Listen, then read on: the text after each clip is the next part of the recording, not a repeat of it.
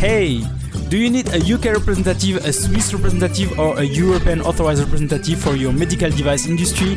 Okay, so you can contact now Easy Medical Device at info at easymedicaldevice.com. Info, I-N-F-O at easymedicaldevice.com. And we'll help you for that. So talk to you soon.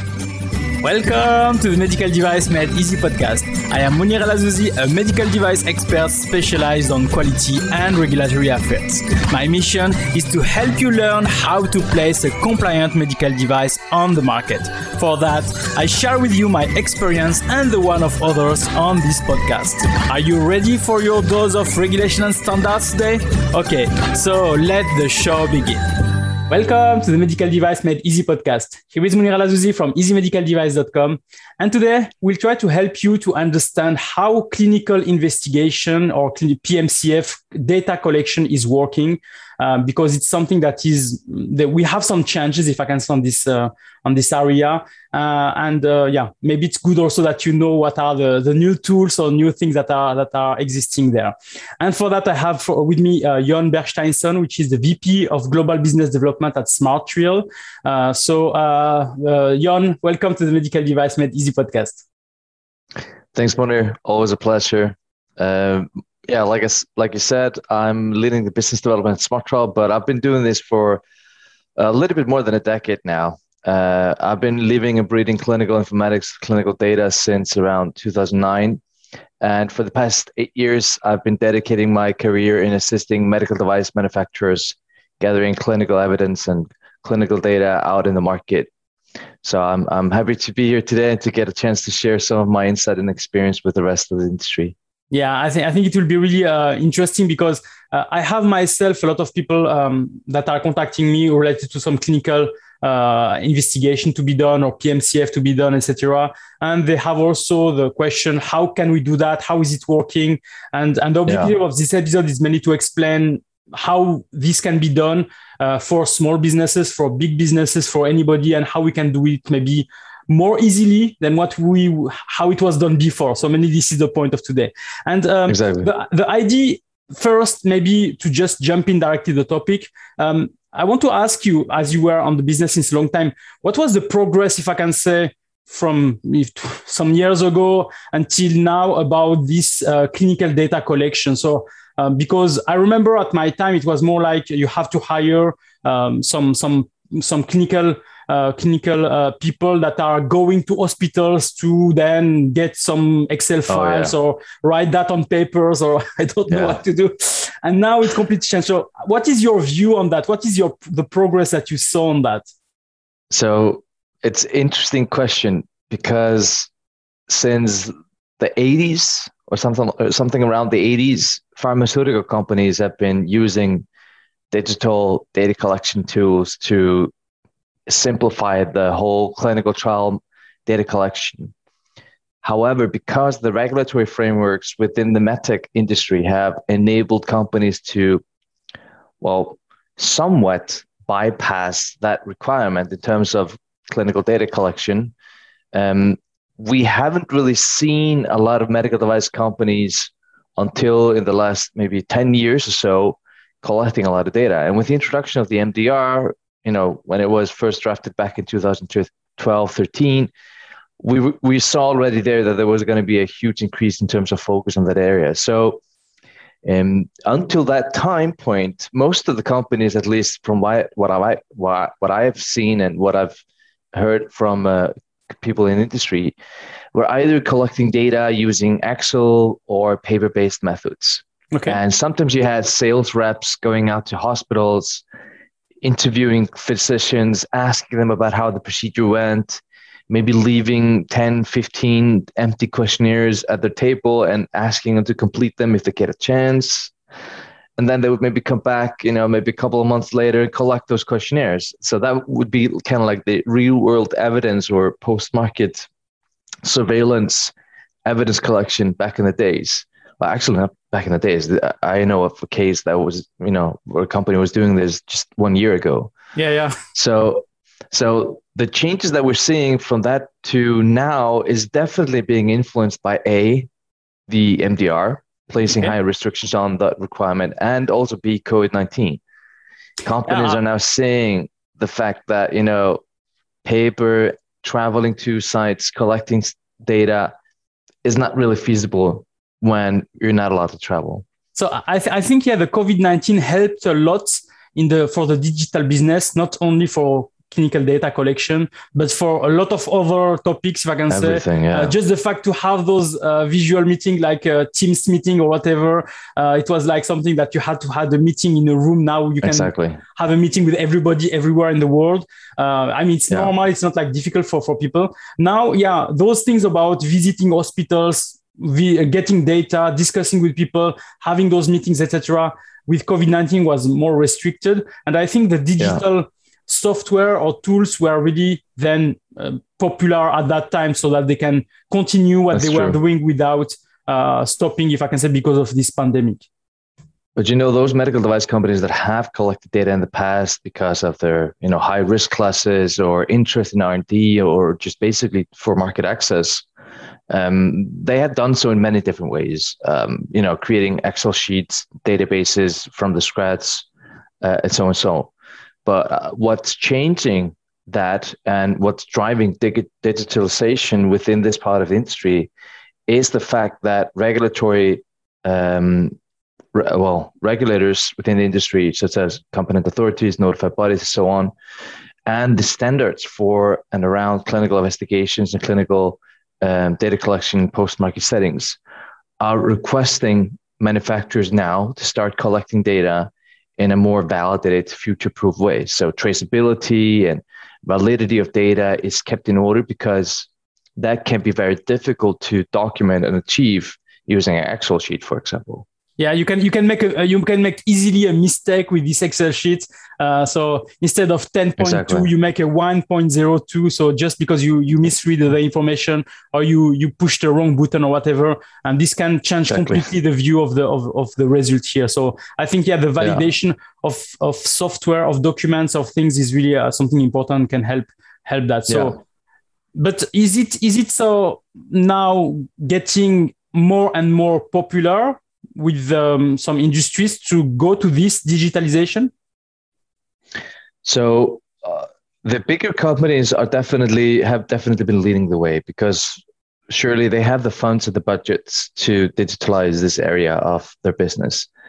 And many of the larger scale medtech companies, which are often uh, highlighted as pharmaceutical companies as well, you know, J and J, Medtronic, Philips, all those they've been doing similar, you know, data collection in a digital manner as the pharmaceuticals for years because they had the budgets. But the fact is that 97% of the medtech industry are small, medium enterprises.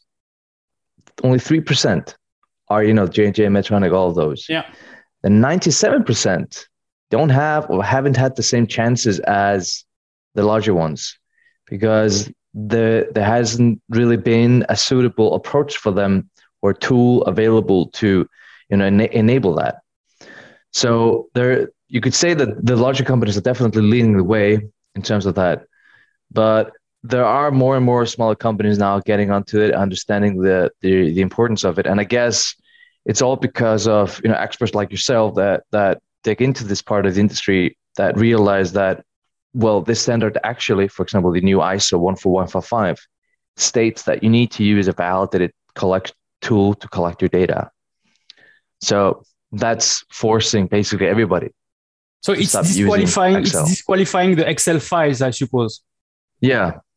That's basically what's happening. Okay. And this only happened last July, like July like last year, uh, 2020. That was when the new published uh, standard came out, which actually clarified a little bit further what that actually meant with what they actually meant with a data collection tool that is verified and validated. So uh, that so, th- those are definitely two things that are impacting the change right now. So um, we, we know that, uh, for example, in the in the US, we talk a lot about real world data, uh, about all those things. So yeah. is this something that is uh, I mean, what, what what is it? What is the difference here? Uh, there many differences in terms of collection of data? So do we have many methodologies to do that, or it's exactly the same? It's just a vocabulary change here. It's a fantastic question because, okay. uh, and I, and I laughed when you say real world real world data or real world evidence because it's it's just another buzzword. Okay. Uh, when we say clinical data, it's clinical data. It's evidence to to show that a device is performing as or is as effective or safe as you thought it is. And clinical data it can be collected uh, or you know be represented in different ways, and there are multiple ways to collect that. And now, when service providers are, are marketing themselves towards being able to provide real world evidence, what, what they're basically saying is that we can go out to sites or clinical or clinical sites or hospitals, help you gather the relevant data, and then use that for your regulatory approvals. There's no like real world evidence tools, real world evidence data collection. There's no like one tool or one way of doing that. It's just a terminology on data that's out there in the real okay. world. So it's just go go and collect the information that are really happening with real people, and then getting that exactly. uh, to, to be placed on, on on those on those data. So um, we we have as we said about uh, the the small and big businesses. So we have sometimes people that are hired, if I can say, to go to get those data, and now we are talking mm-hmm. about digitalization. So does it mean that digitalization is more like we are not visiting the hospital at all and we are just communicating through a tool? Yeah, well, um, there are different aspects to this.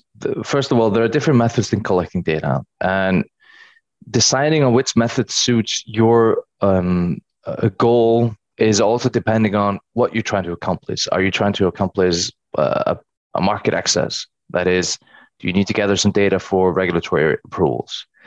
Uh, second of all, um, what what kind of device do you have in terms of classification and safety? Uh, what information would be required for a device of that class to to um, you know to prove or show efficacy or safety? And what what kind of data is needed for that kind of device? And depending on that, you have different approaches to what data and how you collect it.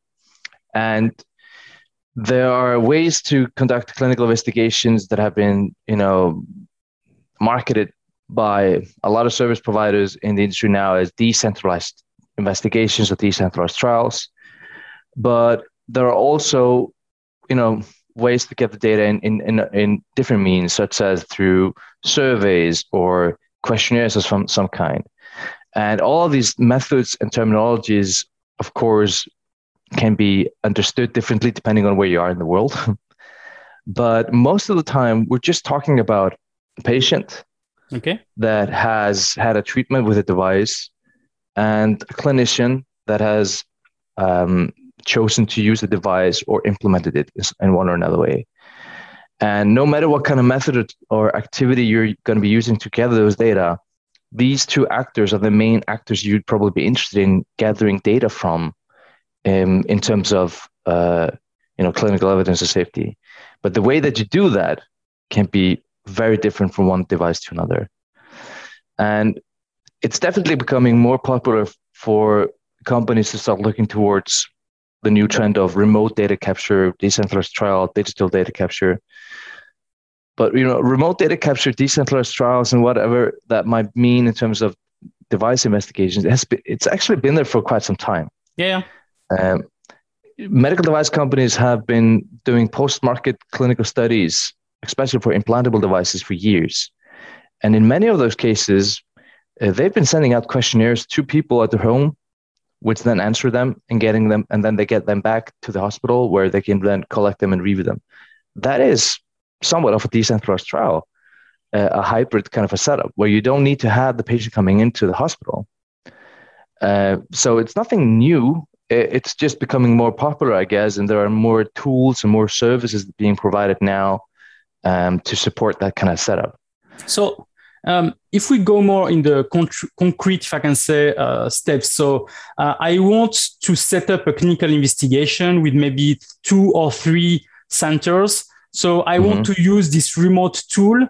Uh, so mainly, um, I set up that uh, in the remote tool that to have three centers. There is uh, practitioners, and, and, they are all, and we are all connected through the tool to collect the data and to fill all the information. Yeah. Is it is it the way it's working? So, uh, are, are you thinking about the, the definition of like a decentralized investigation, or so more so about the planning of it? Yeah, the idea is how practically we can, if I can say, set up something like a digital tool that can help us to gather data between us, me, for example, that I'm in my office, mm-hmm. and maybe some some hospitals with some practitioners that are seeing yeah. the patients, getting the information, and then what should they do with this information? Should they place that on the tool, and then mm-hmm. I'm receiving that immediately? Um, is it uh, so? What is exactly the kind of more practical okay. way for that?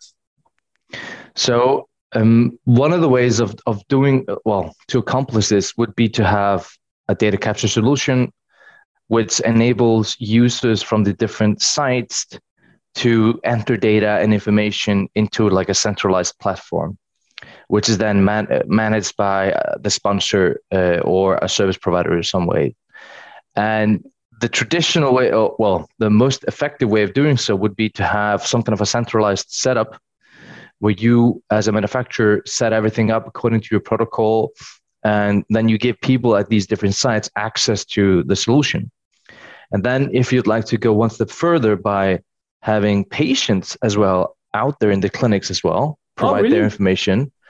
The, the, those kind of solutions can then also support that in interaction by automatically sending out questionnaires or SMS events to the subjects themselves, who then can respond to questionnaires at home, which will then also be delivered to the centralized setup so that the manufacturer or the sponsor of the investigation sits um, on this gold mine of, of data sets coming in from different sources. And this can even be cross continents, uh, where you um, don't need to think about um, well traveling a data capture and transcri- transcription of data from paper. You you don't have to think about um, patients coming into visits. That is, if the device allows you to have the patient just stay away. Um, and then thirdly, you don't have to worry about uh, travel costs as much because, first of all, you can do remote monitoring.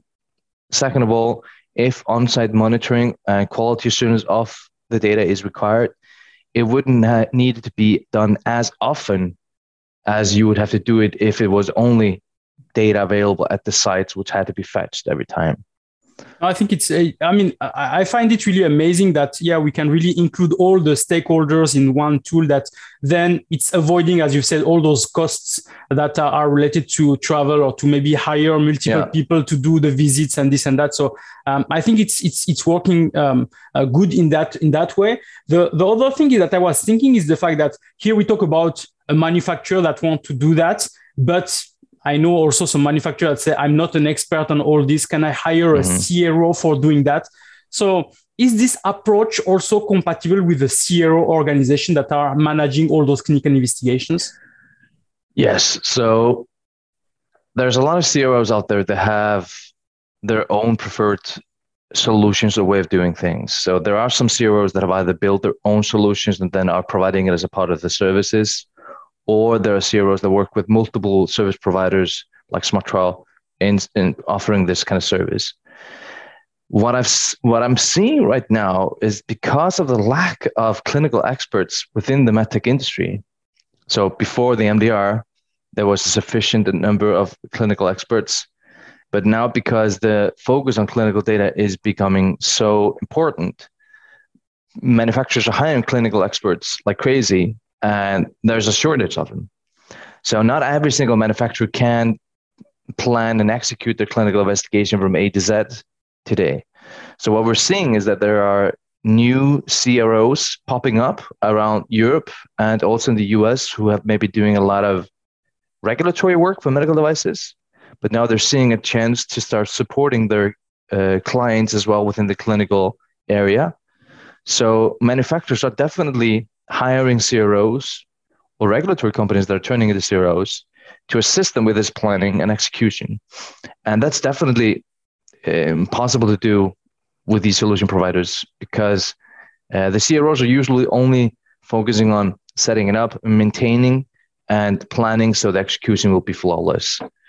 Um, yeah. And this can either be done with a CRO or without.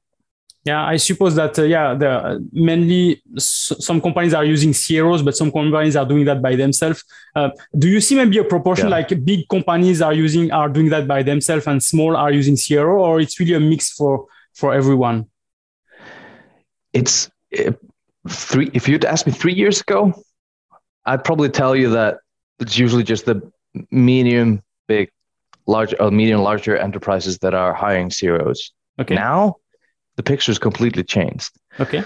The the pages have turned, and I'm seeing all sorts of companies of all sizes and types hiring consultants and CROs to assist them. And I guess that has a lot to do with the fact that there are more CROs out there now, medtech focused CROs who have licensing options, service options that are more suited towards the medtech industry. Before, if you talk to the big, big CROs, they take fortunes in just you know planning a trial. Yeah they didn't really understand the specifics of a medical device trial. So they just, you know, took the same cost as they had done with pharmaceuticals and just applied it to the medtech projects, which is why they never won them, which is yeah. why they never used them unless you had the money.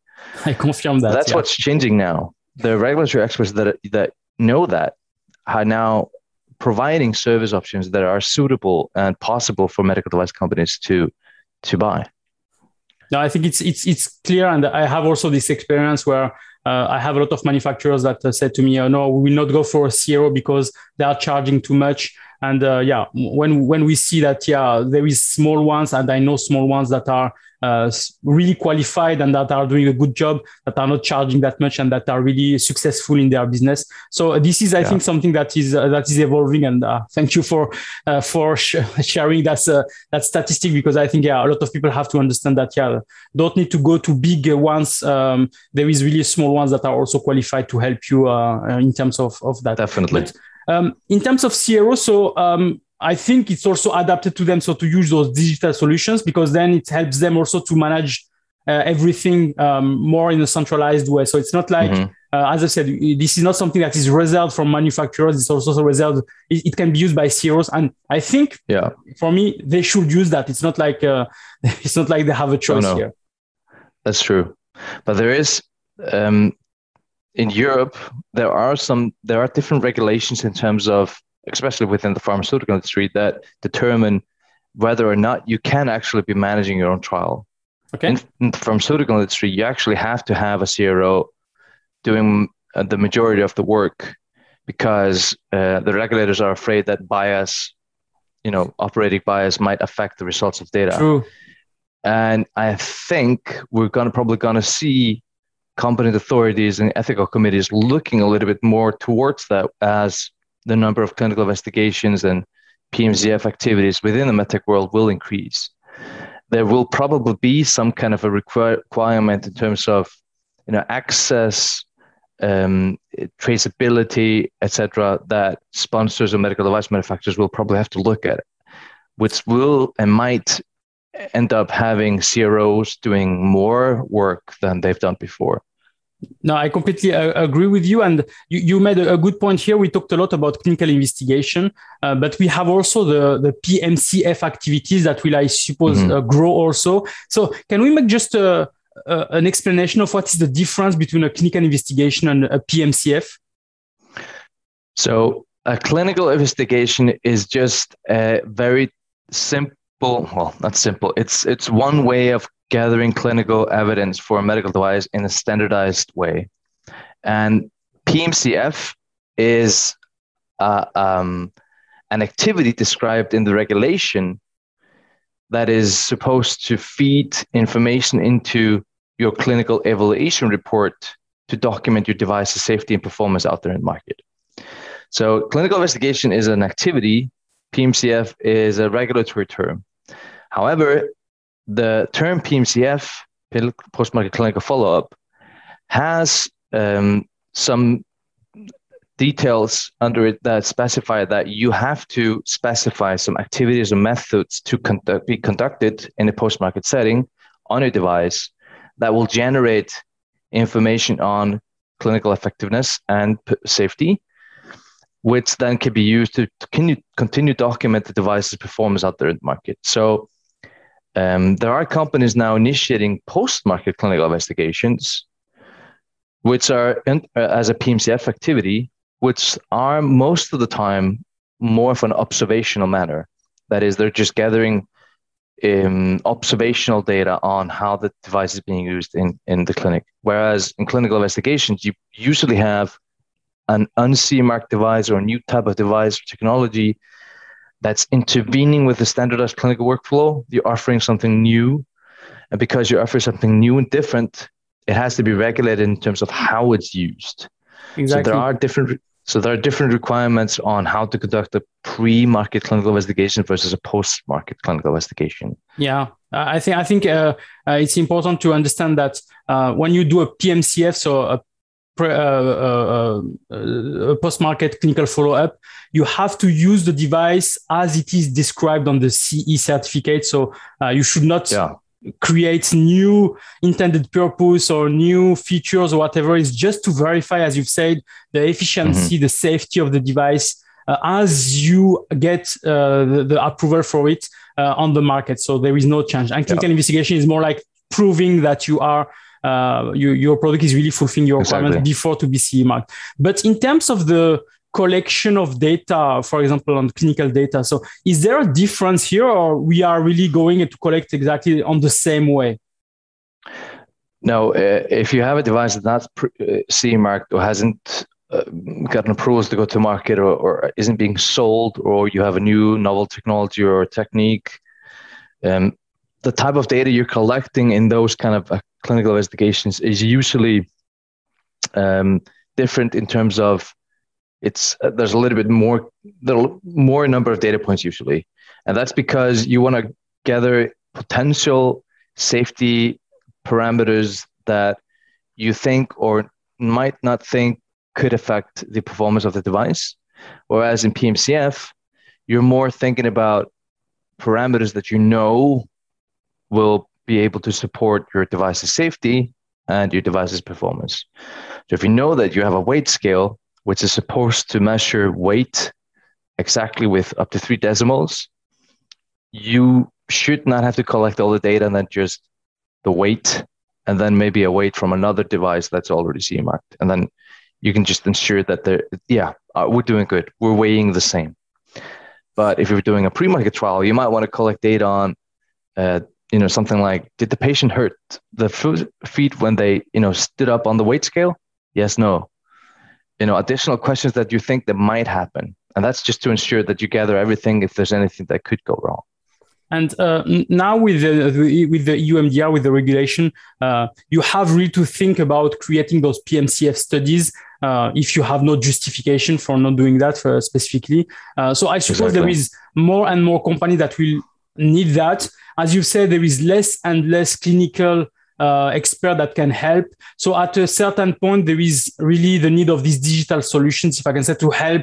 Um, yeah, uh, work, uh, have a good organization in terms of working of on those clinical data, mm-hmm. gathering them. Um, uh, is those digital solutions also kind of helping to create the report and uh, accumulating the data, making the statistical uh, information, etc., or is just like here is a table and then do whatever with it?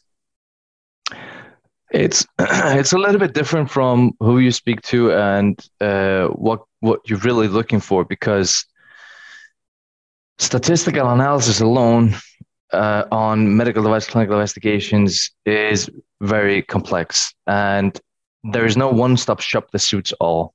Um, so usually most of these data capture tools they provide a database where you collect data in a standardized way and then you get the data out of the database in a st- structured manner. Uh, you can also standardize maybe reports and dashboards that can provide, you know, some descriptive statistics or reports that accumulate some results from your data.